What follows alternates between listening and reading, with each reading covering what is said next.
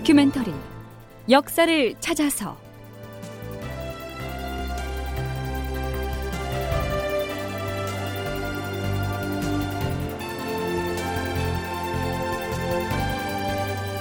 제 827편. 일본군은 왜 진주성을 노렸나?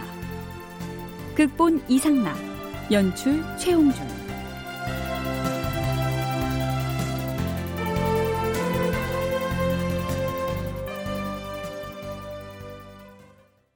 여러분 안녕하십니까?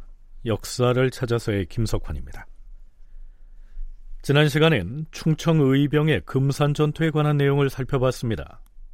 물론 의병을 지휘했던 조헌과 영규는 일본군이 운거하고 있던 금산성은 차지하지 못한 채 700여 명의 의병과 함께 전사를 했죠.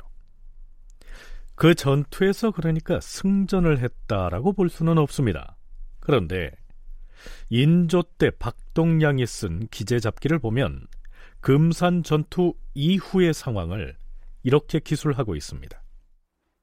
조헌과 영규뿐만이 아니라 모든 군사가 싸우다 죽었으며 결코 물러서는 사람이 없었다. 외적 또한 전라도로의 진격을 포기하고 이날 밤에 경상도를 향해 도망쳤다. 700여 명 충청 의병의 결사항전이 이러한 결과를 가져오게 한 것이죠. 우리는 그 전투에서 의병장 조헌과 승병장 영규가 어떻게 싸우다가 전사했는지 그 과정을 짚어보고 나머지 의병들의 경우 700명의 의병이 기꺼이 목숨을 바쳤다. 이렇게 뭉뚱그려 소개하고 넘어갔습니다. 하지만 선조수정실록과 1월록 등의 사료에서는 전사한 의병들 중 주요 인물들이 전사한 내역을 상당한 지면을 할애해서 소개하고 있습니다.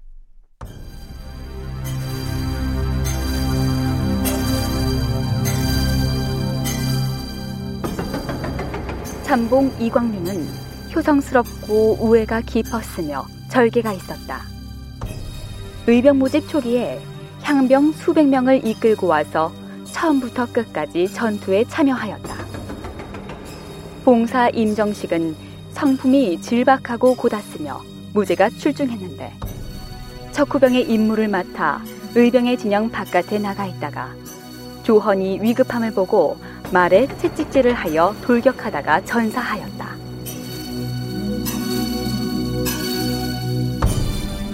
사인 이일련은 이탁의 손자로서 학문과 덕행이 있었고 사인 김절은 맨 먼저 군사를 모집하여 전투에 참여하면서 힘써 전투에 임하였다.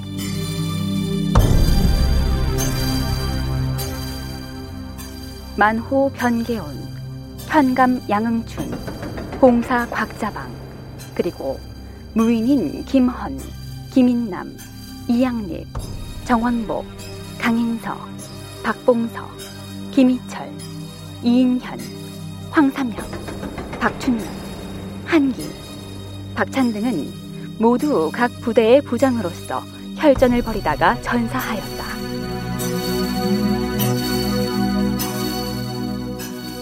사인 박사진, 김선복, 보금길, 신경일, 서응시, 윤여익, 김성원, 박훈, 조경남, 고명원, 강몽조 등은 모두 조헌의 제자로 종군하였다가 전사하였다. 이 사실이 알려지자 조정에서는 조헌에게 이조 참판을 추증하고 그의 아들 조한도에게 관직을 주었으며 그 집에는 매달 곡식을 지급하였다.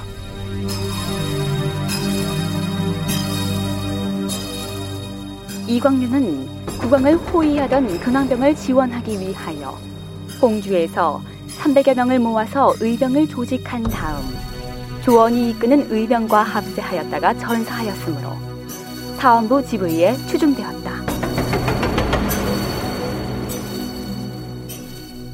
의병대장 조헌 휘하에 이러한 장수들이 의병을 지휘하다가 금산 전투에서 산화한 것이죠.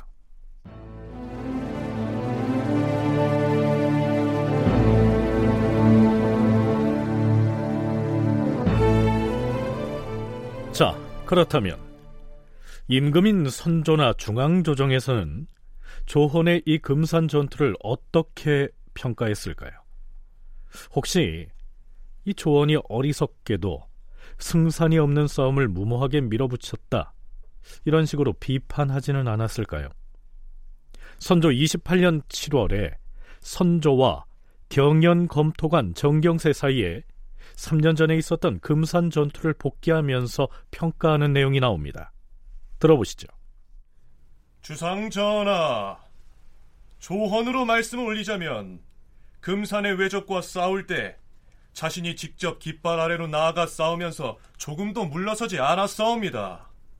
그 모습을 보고 휘하의 사졸들이 흩어져 도망치지 아니하고 심지언 맨 주먹으로 시퍼런 칼날에 대항해서 종일토록 힘을 다해 싸웠던 것이옵니다.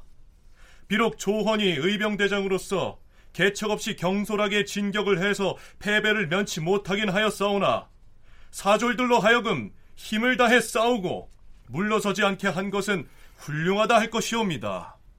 아, 우리나라가 200년 동안이나 전쟁을 모르고서 태평한 세월을 보내다가 갑자기 강한 외적을 만났기 때문에 이곳저곳에 견고한 요충지들을 왜군에게 빼앗겼던 것이 아닌가.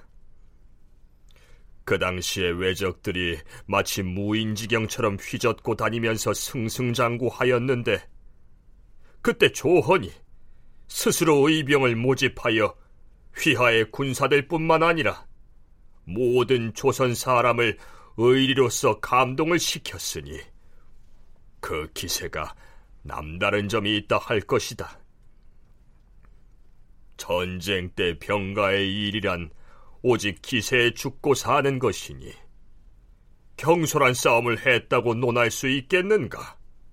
전투 후에도 정경세가 선조와 만난 자리에서 계책 없이 경솔히 진격하여 패배를 면치 못하였다라고 하는데 그 뒤에 말이 또 흥미롭습니다. 사졸들로 하여금 힘을 다해 싸우고 물러서지 않게 한 것은 훌륭하다 이런 발언이 눈에 띕니다. 당대 인물들도 평했듯이 이 진격에는 좀 아쉬운 부분들이 분명히 있는데 어, 피할 수 없었던 어떤 희생이라는 생각도 듭니다. 그리고 아무래도 수세적인 입장에 몰려 있고 방어적인 입장에 있던 조선의 관민들의 분발에 이끌어내는 긍정적인 효과는 충분했고요.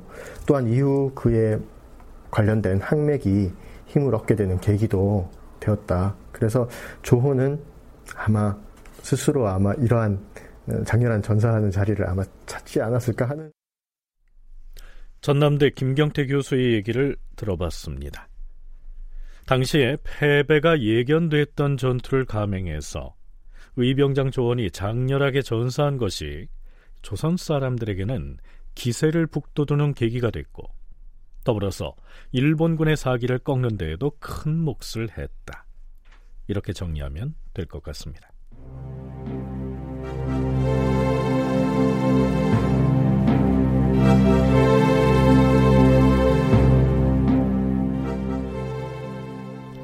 자, 이제 우리는 경상도 진주로 갑니다. 흔히 우리는 진주성 싸움을 이순신의 한산도 전투와 권율의 행주성 전투와 더불어서 임진왜란의 3대 첩이라고 일컫습니다. 물론 이 진주 대첩의 주인공은 당시의 진주 목사였던 김시민이지요. 그런데요. 진주성에서 조선의 군사가 일본군과 대적해서 크게 이겼던 진주 대첩은 임진년인 서기 1592년 10월에 있었고요. 다음해인 1593년 6월에는 진주성을 사이에 두고 두 번째로 대규모 전투가 벌어집니다. 그때는 크게 패하고 맙니다. 지금 우리가 살피고자 하는 것은 선조 25년인 임진년 10월에 있었던 제1차 진주성 전투입니다.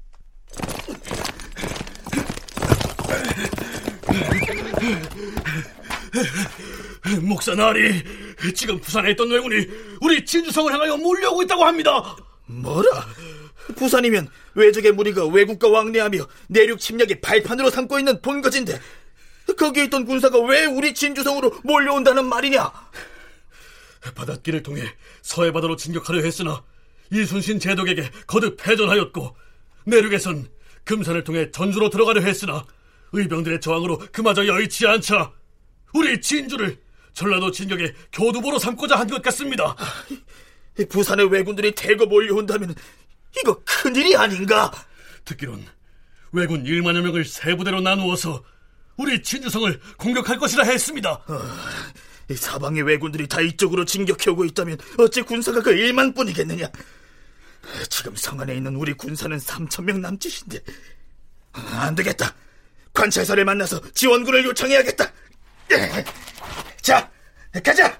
이리야.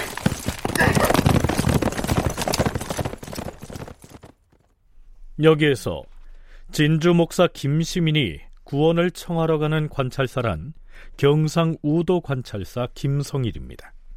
그런데요, 애당초에 이 전쟁이 터졌을 때 김시민은 진주 목사가 아니었습니다.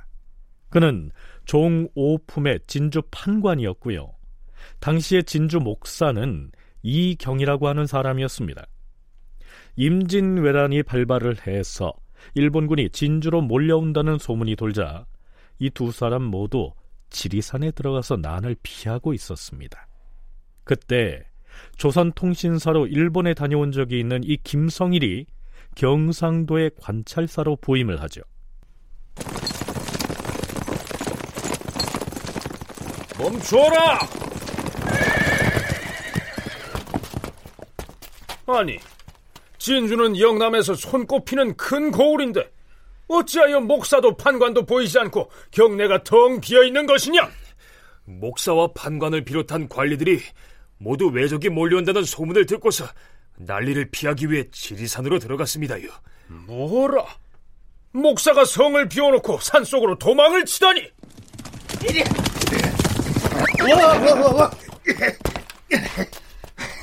관찰사 나리, 저는 진주 판관 김시민이라고 합니다.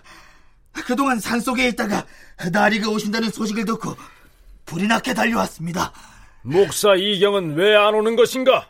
지금 진주 목사 이경은 피난 중에 병을 얻어서 믿을 수가 없다. 외국 오랑캐가 두려워서 병을 핑계대고 있는 것이 아닌가? 산속에 있는 대피소로 가서 목사를 당장 데리고 오라. 예, 나리. 히야!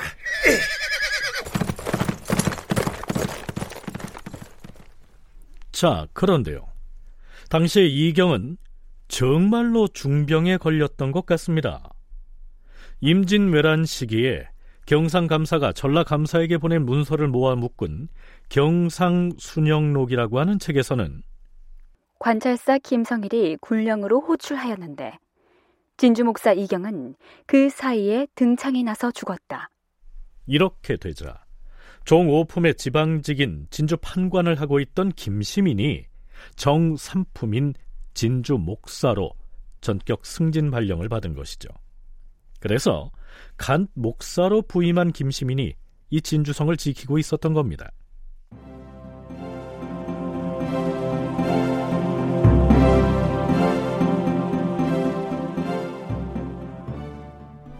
자, 그런데요. 일본군 측에서는 왜 이 시기 부산 등지에 있던 군사들을 대거 진주로 이동을 해서 이 진주성을 공격하려는 계획을 세웠을까요? 또한 당시 일본군의 사정은 어떠했을까요? 동북아 역사재단 이정일 연구위원의 얘기 들어보시죠. 평양에서는 이게 쉽게 나갈 수가 없는 게 의주 가면은 선조 거기 있겠습니까? 지금 경성에도 없었는데 그럼 만약 그렇게 된다면 의주까지 넣었어 그럼 조선 전역을 다 치면서 그러면 이제 진짜 명나라랑 싸워야 된단 말이죠.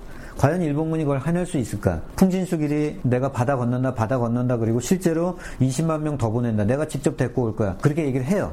근데 안 건너오죠. 당연히. 지금 그 상태에서 10만 명이라는 병사가 갈래갈래 찢겨가지고 10만 명이 가서 조선 다 지키면 좋은데 그것도 아닌 상태에서.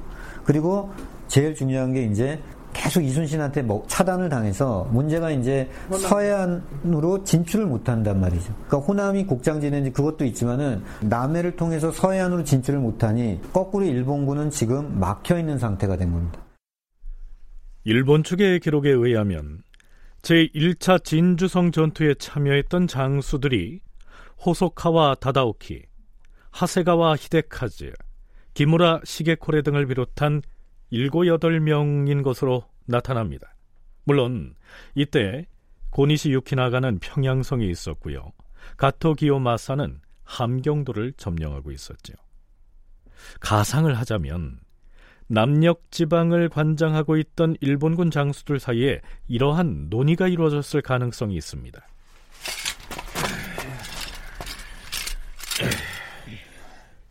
지금 전세가 이런 식으로 끝도 없이 정체 상태를 면치 못한다면 우리 일본군은 무엇보다 군량 문제로 심각한 사태를 맞이할 것이오. 그렇소. 평양성에서는 군량 보급을 재촉하는 전물이 며칠에 한 번씩 날아드는데 지금 남쪽에 있는 우리도 보급이 여의치 않으니 이제 비상한 돌파구를 마련해야만 합니다. 무슨 수를 써서든 곡창지대인 전라도를 공략해서 군량을 확보해야만 합니다. 그걸 누가 모릅니까? 하지만 바다에서는 이순신의 수군에 번번이 배에서 길이 막히는 바람에 해로를 따라 전라도를 치는 것은 불가능합니다. 일단 육군이 길을 내어서 전라도로 들어가야 합니다. 그게 쉽지 않아서 골치를 썩이고 있는 거 아닙니까? 금산을 통해서 전주로 들어가려고 수차에 걸쳐 시도를 했으나 그 역시 의병들에게 막혀서 어렵게 됐어요.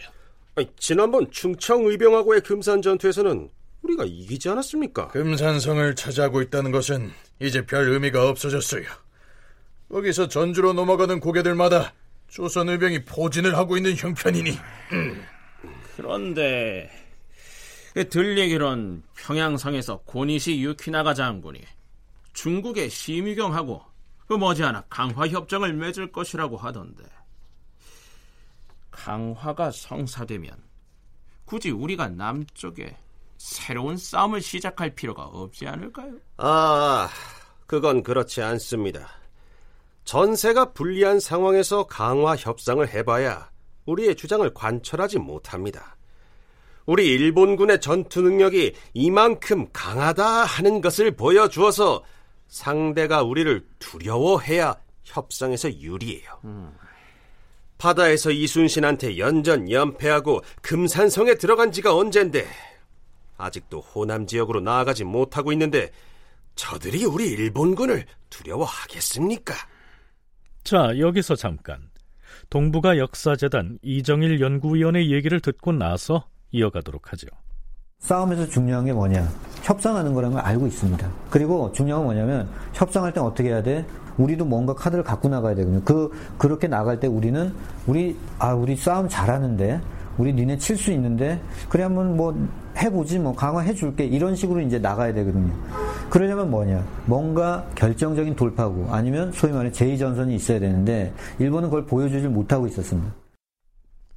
일본군에게 필요한 결정적인 돌파구 즉 제2전선이 바로 진주였던 것입니다. 자, 이 지도를 보시오. 우리가 1차 거점으로 확보할 요충지가 바로 여기 진주입니다. 진주를 점령한 다음엔 어떻게 한다는 것이오? 여기 보세요.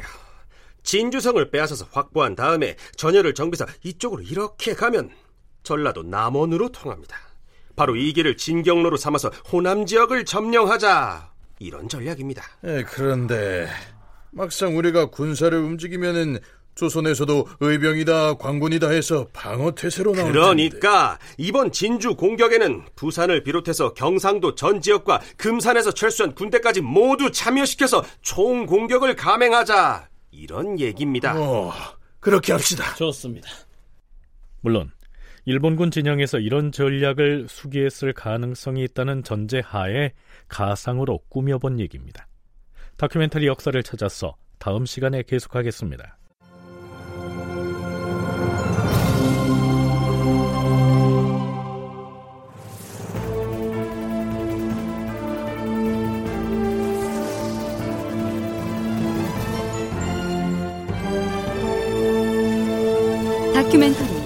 역사를 찾아서. 제 827편. 일본군은 왜 진주성을 노렸나? 이상락 극본 최용준 연출로 보내드렸습니다.